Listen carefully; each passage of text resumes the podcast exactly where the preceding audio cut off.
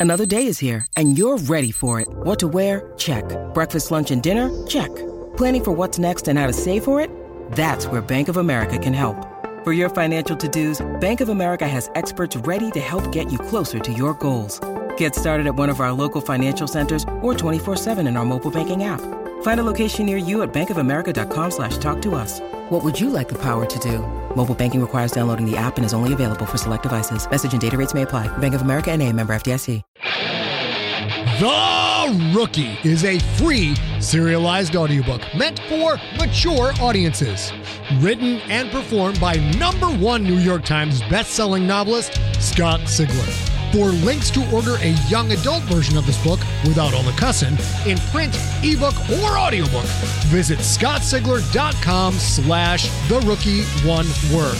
This podcast contains mature situations, adult language, and lots and lots of violence. Listener discretion is advised. Hello, Man, I am just cruising along on Shakedown, book one of the Crypt series. 90% done with the editor's review. After that comes the review of the technical edits by my military, medical, and continuity consultants. And then, my friends, the final draft. It is done. In other news, for the first time in I think over 20 years, I, the FDO, own a PC. Almost all editors in the publishing industry do their work in MS Word. But when you have 500 page books like I do, and they have dozens of marks on each page, it makes for thousands and thousands of edits, which kills MS Word for Mac. It just makes it do spins and loops, and it, it just doesn't work out because it has to process all that stuff for some reason. So I got myself a 17 inch Asus laptop, two years old, so it's a hell of a bargain. And now Word works like a charm. There are zero slowdowns. I'm super pumped. This is going to greatly improve my workflow and allow me to write more new, better, gooder stuff for you guys. I do have to get used to the the new OS. It's very it's a little bit different and get used to the differences in the keyboard. But other than that, it seems to work pretty pretty well. Let's get back to the rookie adult version. After this episode, just 6 episodes left. It's the perfect time to share this with your friends. You might want to get into it because by the time they go through the 21 episodes, they will be ready for the last six. There'll be no waiting at all for them, and that will be just just a gosh darn treat. So let me get you caught up on the story so far. Then we're all gonna go scrape some barnacles. Yarr.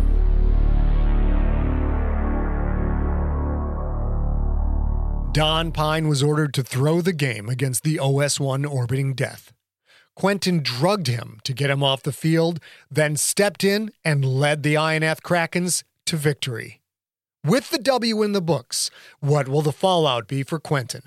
And what will the fallout be for Don Pine? Find out next on The Rookie, episode number 21.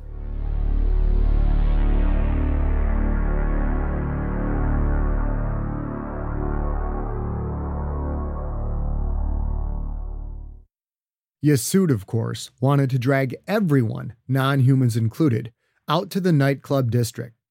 Quentin put a stop to that, saying the team had to stay sharp in a dangerous place like the Ace. And after beating the orbiting death, many of the city's residents would have been most happy to fuck with an Ionath Kraken. Instead, most of the team headed to The Dead Fly, a laid back bar owned by Choto the Bright's family. Choto's family shut the bar down for an impromptu private party. Quentin wanted the team to stay together. Most came along, although Pine wanted to be alone, and Quentin wasn't going to argue with him. Liquor flowed, which Quentin didn't mind as long as everyone stayed inside. The quarantine angered Yassoud and Tweedy, but Choto backed up Quentin's desire to keep the team off the streets. Quentin started feeding Yassoud and Tweedy beers, and after six or seven, the two stopped complaining and started enjoying the night. While drink was in plentiful supply, food was another story entirely. Quentin worked hard to keep a straight face as Virak offered him a tray covered with fried critters that looked a lot like foot long centipedes, only not quite as appetizing. But you are hungry. There's nothing wrong with this food. I don't think so, Virak, man. Those look like, eh, you know. His voice trailed off as Choto the Bright walked up, a gin and tonic in hand, his eye a hazy shade of orange. Choto's family had made the food, and Quentin could only imagine Choto's reaction if he called the food shit. Oh, relax, Quentin. It's fine to eat. Itzhak reached out and picked up one of the fried critters by a long front leg. He dangled it over his mouth, biting up a two inch chunk. It's all just biomass, perfectly digestible. Quyth and human digestive physiology is quite compatible, you know. Virak and Choto stared at Quentin, obviously waiting for him to eat. Quentin gingerly reached out and picked up a critter by its leg, as Itzhak had done. He held it in front of his eyes, his stomach simultaneously growling with hunger and churning at the thought of that thing in his belly. Eat! Choto said. It's good! Quentin lifted the thing to dangle over his lips. He opened his mouth and started to lower it when Virak's phone buzzed loudly. Quentin set the critter down, pretending to be polite, as Virak answered the call. The Quyth warrior's eye changed from orange, the color of happiness, to pitch black almost instantly. Virak, what is it? What's the matter? The big alien put the phone away. Donald Pine is in the hospital. He's been attacked. Quentin walked into the room not knowing what he'd see. He didn't want to feel guilty. He hadn't been the one to gamble up a huge debt and start throwing games after all. But when he saw Don Pine in the hospital bed, he couldn't stop waves of the nasty stuff from washing over his soul. Pine was resting at a 45 degree angle, his bandaged head up high, both legs immersed in the pink liquid of a rejuvenation tank. A large, enamel white, tube like machine hid most of his left arm. Light blue bandages covered his forehead and his right cheek. The hospital room would have seemed large were there fewer beings in it. With three key linemen John Tweedy, and Mitchell Fayed present, Quentin could barely see the walls. Hey, kid. Great game. Thanks. I watched it on tape. Seems I wasn't in much of a condition to watch it live. Yeah, Quentin said. He didn't know what else to say. Tweedy's brow seemed larger than ever. Someone's gotta pay scrolled across his forehead in black letters. We're gonna find the fat fuckers that did this. Nobody messes with our quarterback and lives. The key linemen, Shoto Thicket, Kilayoet, and Bodashwek, grunted in monosyllabic agreement. Quentin had a brief image of wandering into a dark alley and facing Tweedy and the lineman. He shivered at the thought, then pushed it away. Virak, Kopo the Climber, and Shiat are out looking for the culprits. They think it was someone from the Big Diggers trying to soften us up for next week. Virak thought it might be the Glory War Pigs, seeing as it might be us or them for the championship. But the doctors say our injuries may be healed by that time. And I guess it's too fucking bad for them that our number two can win games just like our number one. Hey, boys? That's right. As they agreed with Tweedy, they all looked at Quentin with obvious pride. Fellas, I need to talk to Quentin alone. Can you give us a minute? The five Krakens players filtered out of the room, leaving Pine to stare at Quentin. I haven't had a hit of sleepy since my tier 3 days. I'd forgotten what a great trip it is. You ever hit that stuff, Quentin? Quentin shook his head. I didn't think so. Wonder boy like you would never touch a drug like that, huh? Well, at least he'd never take a drug like that. I'll bet that, if he wanted to, he could get his hands on an extra large dose. It's not my fault you're in here, so don't try and guilt me out. Quentin said that, although he was about as guilted out as one could get.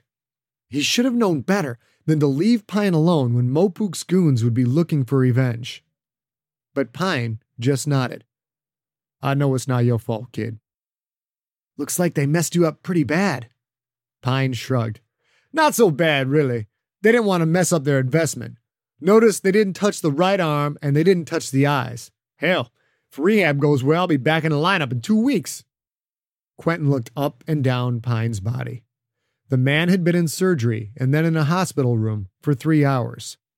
With the speed of modern medicine, the fact that he still looked so rough was a real testament to the beating that he had taken. Mopuk's men had probably cut on him for quite some time. Yeah, well, don't think this guilt shit's gonna go over on me. I'm keeping my starting spot this time. Pine nodded slowly. Maybe, maybe, kid. He looked away. I guess I fucked things up pretty bad. If I don't start, well, if I'm not starting, I, I guess I'm not that much use to him anymore. Pine wasn't begging for the starting spot. He was just talking out loud. Yet the sentence hit home to Quentin, even more than the injuries, even more than his own run ins with Mopuk. Pine owed money.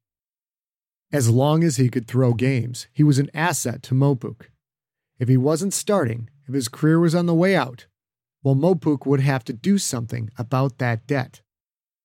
Quentin had seen Stedmar Osborne deal with enough fixers and loan sharks back in Micovi to know what would happen. If Pine wasn't playing ball, he was as good as dead. I'll take care of this, Pine. Pine looked at him hard for a few seconds.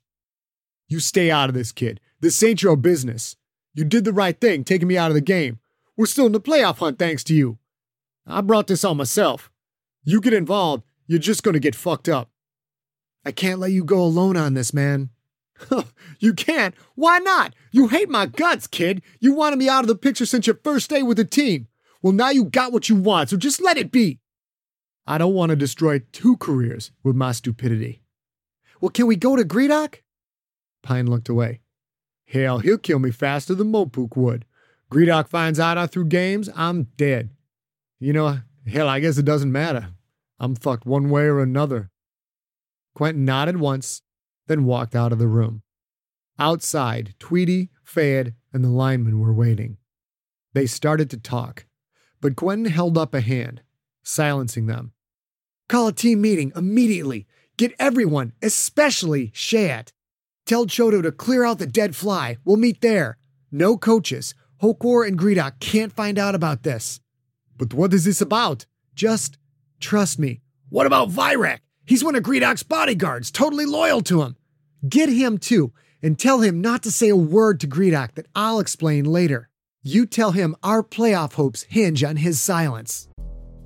In the climate ravaged world of 2072, the city of Pura stands as a miraculous green haven. Pura is a geoengineered paradise that protects its fortunate residents from the global catastrophes of heat domes, fires, floods, and droughts.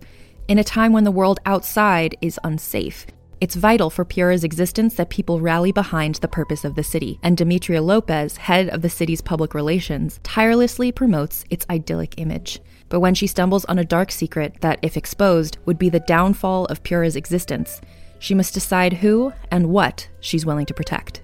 From Wondery, the makers of Academy and Doctor Death, The Last City stars actors Rhea Seehorn, Jeannie Tirado, and Maury Sterling. Follow The Last City on the Wondery app or wherever you get your podcasts.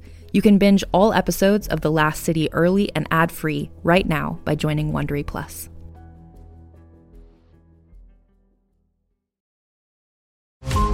Remote island in frigid Lake Superior. A fabricated creature birthed from the mind of a disturbed genius stalks the very people who created it. Ancestor, by number one New York Times bestselling author Scott Sigler, is a classic tale of science gone horribly wrong. Available wherever you get your podcasts.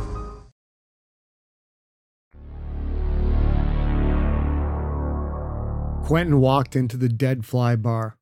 He saw a sea of familiar faces, or what passed for faces, looking back at him. There were no other patrons in the place, only Krakens.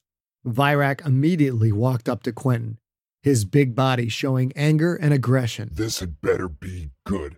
Gredok does not like secrecy. He's not going to find out. No one is going to tell him. No one is going to say a word about this shit. I mean, about this stuff, sorry, to anyone. That's the way it's gotta be. You all got it? Quentin looked around the room. There was no sign of dissent. He'd called all these players together, and they'd come. They looked back at him, waiting to hear what he had to say. Quentin realized that his on field performance had elevated his status among his teammates. At this moment, he was their leader. Shayat, how much merchandise you think you can get your hands on? I've already got my load, all I can carry. I didn't ask that. What if you had more carriers? Say 43 other carriers. How much could you get then? Shiat looked at Quentin, then around the room, his eye shifting to a translucent red of surprise. A lot. I, I could get enough for everyone. Virak's eye turned pure black. What is this? You want us to smuggle drugs? That's right. All of you, as much as you can carry.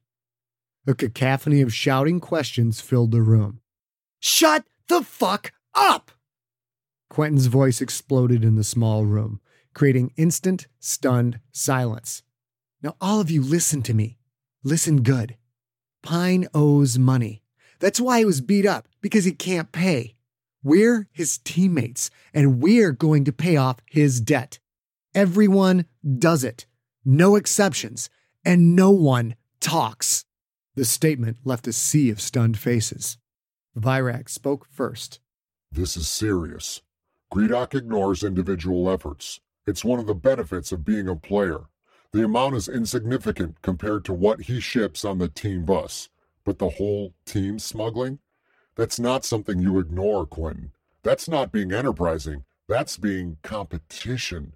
Gredok does not like competition. We don't do it, and Pine's a dead man. That's no reason to lie to Gredok. He is our Shamakath. He's your Shamakath. Donald Pine is the Shamakath for the rest of us. He's the team leader, so you've got to make a choice. Virak's eyes swirled from blackish green to purple, a visible mark of his confusion. Virak, do you want to be a bodyguard or do you want to be a tier one football player? Virak said nothing, so Quentin continued. Without Pine, our chances of making the playoffs are pretty dim. And even if we don't make it, it doesn't matter. He's our teammate, and we are going to help him. We either do this, all of us, together, or Don Pine is a dead man. We can't go to Gredok. You all just have to trust me on this. Now, does anyone want to back out? He asked the question, but his eyes and demeanor clearly said that no one would be allowed to back out. And no one did, except Rick Warburg. Fuck this. I'm not putting my ass on the line for Pine. Quentin glared at him. Yes, you are, Warburg. You're in. No way. I'm not going through this for a blue boy, and neither should you. It's a sin to help Satan's children. He's not a blue boy. He's your teammate. I collect a paycheck. I don't have teammates, not from other races. I thought you were my teammate, but I guess I was wrong. Yeah, I guess you were. Warburg stared at him for a few seconds, then walked out of the bar, head held high. Anyone else want to quit? None of the other players said a word. Maybe it was their love for Pine. Maybe it was Quentin's will. And maybe it was both. All right, that's good. We've got three hours before the touchback leaves. Shiat, make it happen. Week 7. Big Diggers, 2 and 4 at Ionath Krakens, 4 and 2. Quyth Irradiated conference standings. Glory Warpigs alone in first at 4 and 1. Ionath Krakens, Orbiting Death, Witok Pioneers, Sheb Stalkers, all tied for second at 4 and 2. Grontak Hydras and Quyth Survivors at 3 and 3. Big Diggers 2 and 4. Woo Wall Crawlers 1 and 5. And the Sky Demolition at last place at 0 and 6. The shuttle banked down to the customs platform, sliding into the express lane reserved for diplomats and foreign dignitaries. The team filed out and stood single file on the yellow waiting line. Three Quyth workers dressed in the white uniforms of the Quyth Concordia Navy slid hover sleds into the shuttle. The hover sleds were loaded with the typical weapon and explosive scanning suites. Kotop the Observer walked down the line of Kraken's players. It was performance they went through each time the shuttle returned from out system. The food must be very good on Orbital Station 1. You've all gained weight. Quentin, like the other human players, wore a baggy sweatsuit with a bulging, rounded belly. All the players had some new bulky area on their body. The key linemen had bulging backs, Sklorno tails were fatter and longer. Even the Quyth warrior's thighs seemed far thicker than normal. Kotop stood in front of Virak. This must be a very proud day for a warrior like yourself. I wonder who will be hurt by your newfound wealth. Virak said nothing, simply stared straight ahead, maybe so he didn't have to look down at Kotop. Virak's eyes showed no color. Moments later, the technicians exited the ship. No weapons, no explosives. Kotop clapped his pedipalps together once, then gestured to the ship. You football players think you're so special. You flaunt the law right in front of us, and there's nothing we can do. Someday, someday things will change. Quentin, are you sure this is the right way to do it? Quentin sat in the back of a cramped hover cab. Virak the Mean sat on one side. Choto the Bright sat on the other. Do you really want Pine's debt cleared? Quentin nodded at Virak's question. Then we have to show strength. A leader like Mopuk will not let go of a choice debtor like Pine. Not easily. You need to convince Mopuk it's in his best interest. Quentin nodded again. He'd started this, and he'd finish it, but he hadn't expected anything like what was about to go down. Virak, Choto, Shayet, and John Tweedy were all well versed in violence. Real violence. The kind where beings died. Quentin could hold his own in any fight, but this was something different. He looked out the side of the open cab. They were in Ionath City's club district, a seemingly endless row of bars and dance halls. The street lit with brightly colored holosigns. Beings of all shapes and sizes crowded the streets.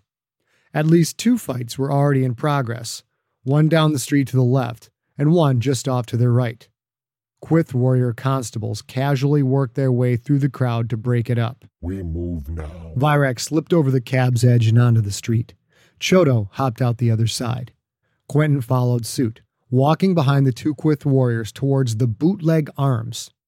A holo sign above the bar showed a Quyth worker using his pedipalps to repeatedly pour a gin and tonic.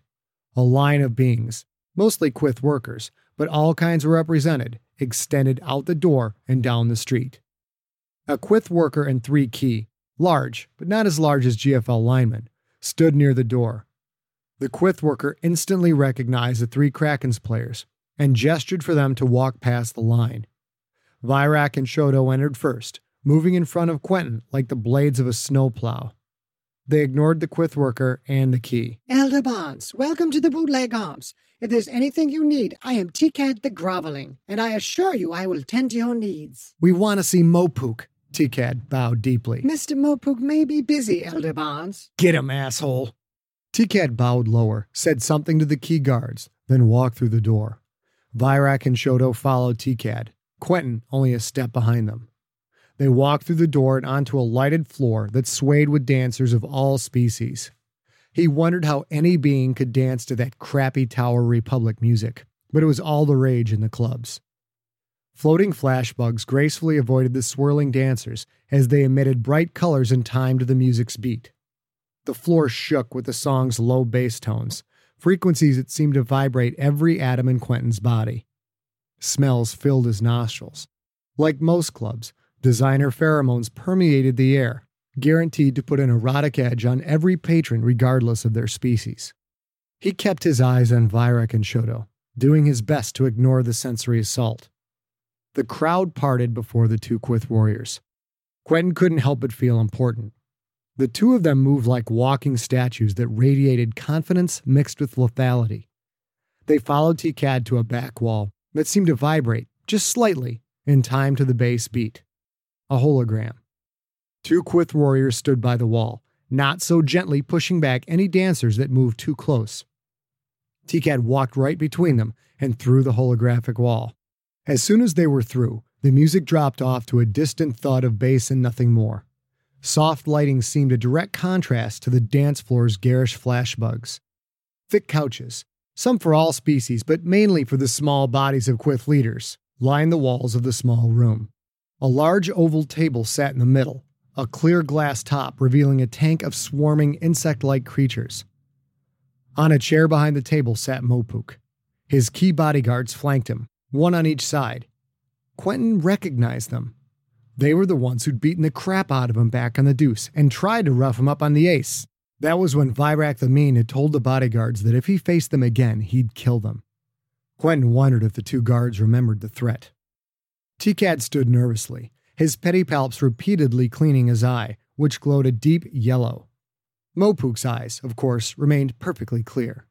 Sobox, Mopuk's Creterakian lieutenant, perched comfortably on Mopuk's small shoulder. Virak and Choto each took a small step to the side. Quentin walked between them and sat down on a human chair directly across the table from Mopuk. Quentin Barnes, you saved me the time of coming to find you again. You've cost me a lot of money this season, money you will have to repay. I owe you jack shit, but I am here about money. Quentin pulled out a contract box and slid it across the table. As the box crossed the glass, the insect like creatures swarmed towards it, pressing hungrily against the glass top's underside. Mopuk picked up the contract box. And what is this? 4.1 million, every penny that Donald Pine owes you. Mopuk's eyes instantly changed to translucent black. He slid the contract box back across the glass. The bugs vainly tried again to eat it. Sobox started flapping around in small circles. That is not enough. Mopuk the Sneaky does not accept your offer. The fuck he doesn't. Pine's debt to you is paid, Mopuk. Now you stay the fuck away from him and anyone else on the Krakens. Mopuk's eyes shifted to an even deeper shade of black. You come in here and tell me what to do? I say that's not enough. Mopuk gestured to the glass table. Now get out of here before I feed you to my pets. You will accept this.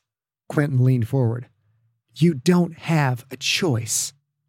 Mopuk leaned back, seemingly speechless, then looked to his left and gestured a pedipalp at one of the key.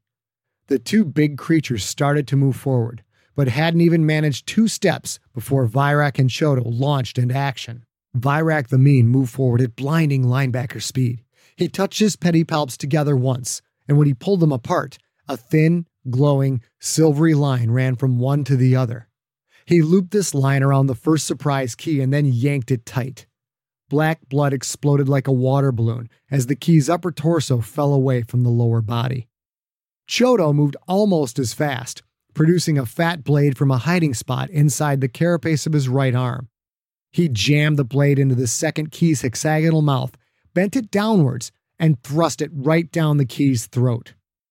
Sobox flew up in alarm and reached into his tiny vest. Quentin didn't know if they made entropic accelerators that small, but he wasn't waiting to find out. He threw the contract box like a missile. It smashed into Sobox, knocking the Creterakian backwards. Sobox hit the wall and fell to the floor limp. Just before Choto's opponent hit the floor, Tikad pressed a button on his belt. The holographic wall vanished, and an alarm screeched through the bar. The music kept playing, joined by the noises of fear and surprise from the patrons. Flashbugs started filtering in, pre programmed to diffuse evenly through any open space. The two key bodyguards were not Mopuk's only protection. Two Quyth warriors sprinted towards the back room, each pulling a small pistol as they ran. Before the guns cleared their concealed holsters, flashes of black cloth hit them like phantasms. Both guards went down under the weight of a pair of Sklorno females, Haywick and Scarborough on one, Mezquitic and Denver on the other. As soon as the Quyth warriors hit the ground, John Tweedy slid out of a booth, head down, hateful eyes up, moving like a silent tiger. Do not fuck with Don Pine scrolled across his forehead. With a growling snarl, he put his fist clear through the first Quyth warrior's eye and deep into his brain.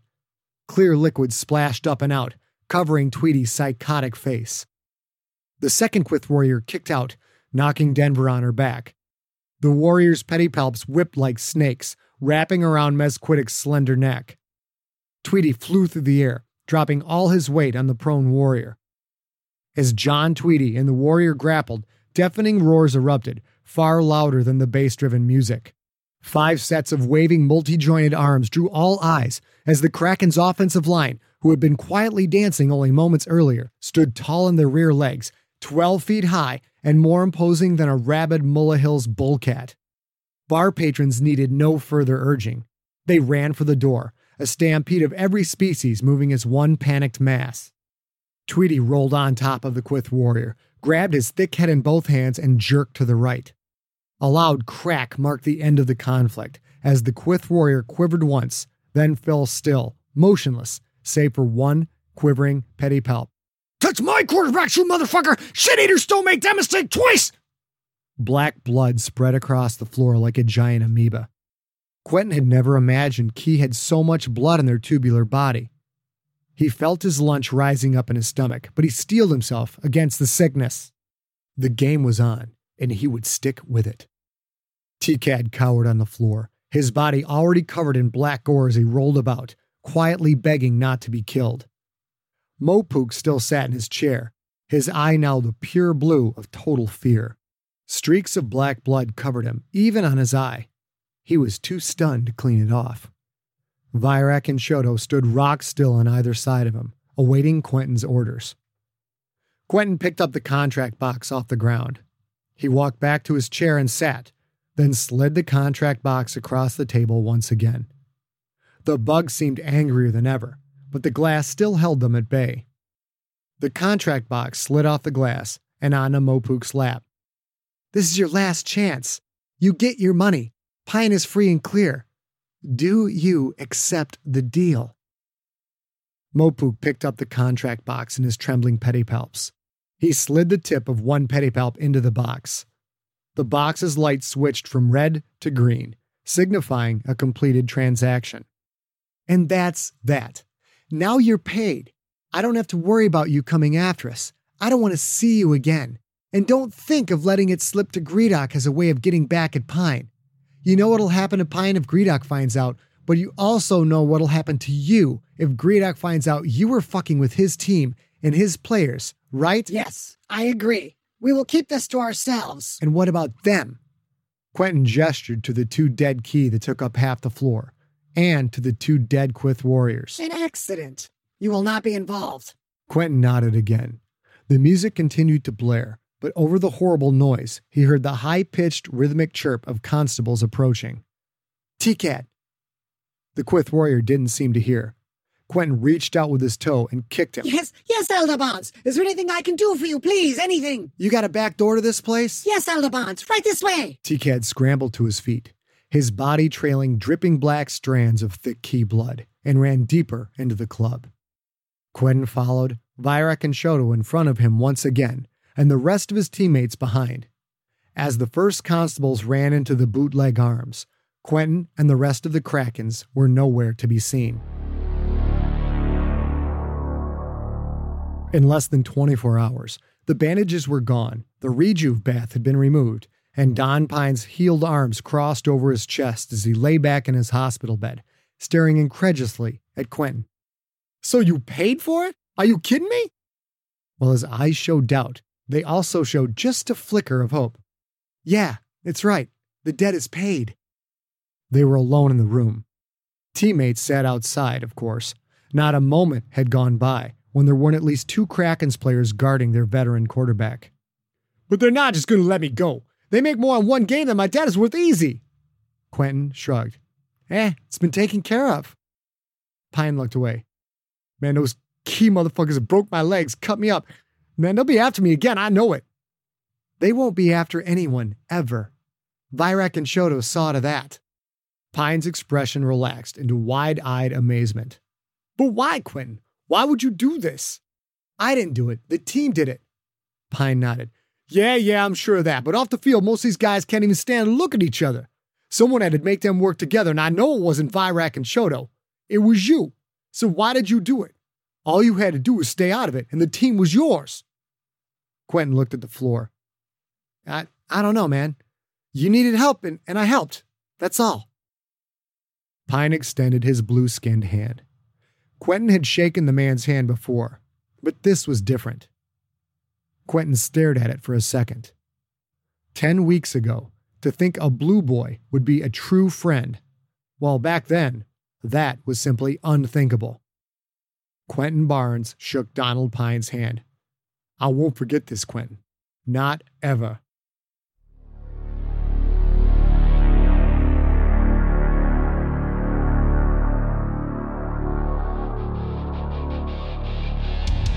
You have been listening to The Rookie, Book One of the Galactic Football League series. Produced by Ariok Morningstar with post production by Steve Rickyberg. Written and performed by Scott Sigler. For more information on the author and more free stories, go to scottsigler.com. Theme music is the song The Kids Are Coming For You by the band Superweapon. Superweaponband.com.